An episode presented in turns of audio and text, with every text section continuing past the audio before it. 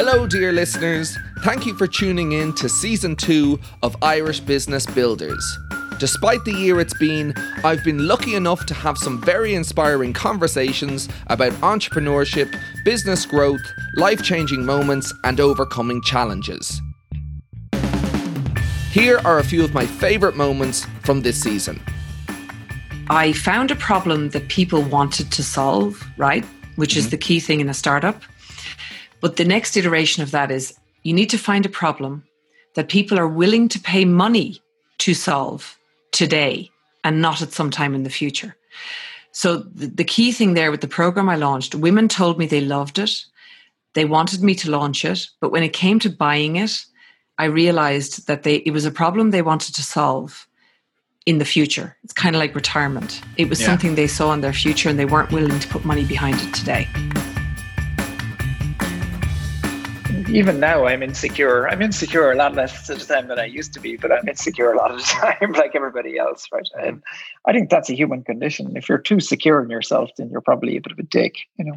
So no, I'm I'm never sure. I guess I'm more sure than I used to be about certain things. But you should be questioning your capabilities all the time because otherwise how are you going to improve? You mm-hmm. know, and if you say I'm I'm the best in the world, and at that, you're probably not really. You know, it's a big world. Um, so yeah,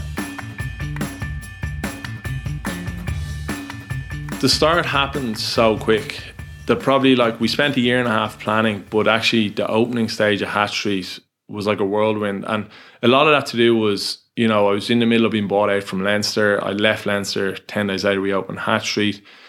You know, we were nearly rushing to try open it. Where looking back, I think when we finished our build, finished the fit out and had the restaurant set up, we probably should have spent maybe two weeks just, you know, tweaking the product. Because we made mistakes at start in terms that we just came, took an Australian franchise and just dropped in Ireland, just thought people are just Irish people are the exact same as Australian people, and they're not. And that's what we learned at the start. And operationally, things work different. And even in Australia, they work different store to store. In Australia, the same way they work different from Australian stores to Ireland stores. So over that first year, we tweaked the product where I, looking back now, I'm like, you know, we spent all that money. What was one month?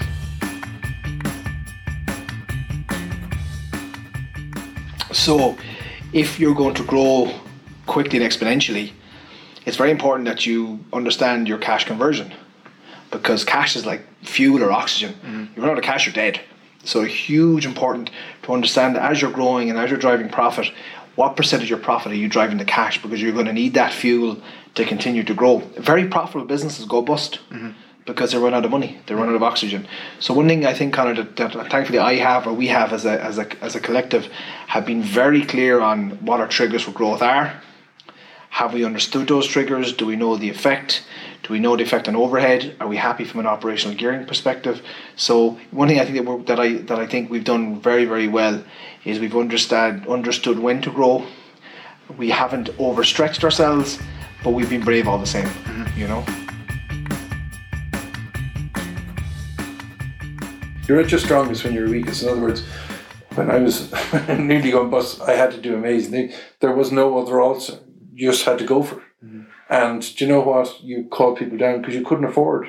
So if a union asked you, would you, sorry, no, mm-hmm. we're going to go on strike. Yeah, well, off you go. But I can do nothing about it. So you, you're at your strongest when you're at your weakest, which is an unusual way. Mm-hmm. And then the other thing I learned, by the way, which is a fascinating case study, is Polaroid, the company. It went bust, chapter 11.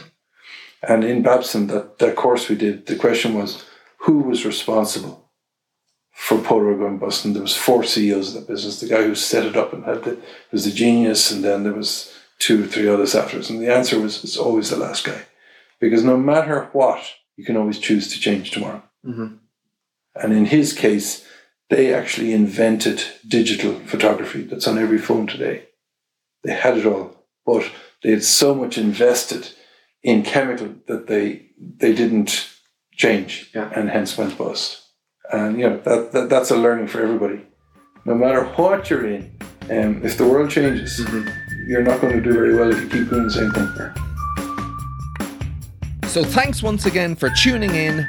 We'll be coming in hot with the first episode of season three next week.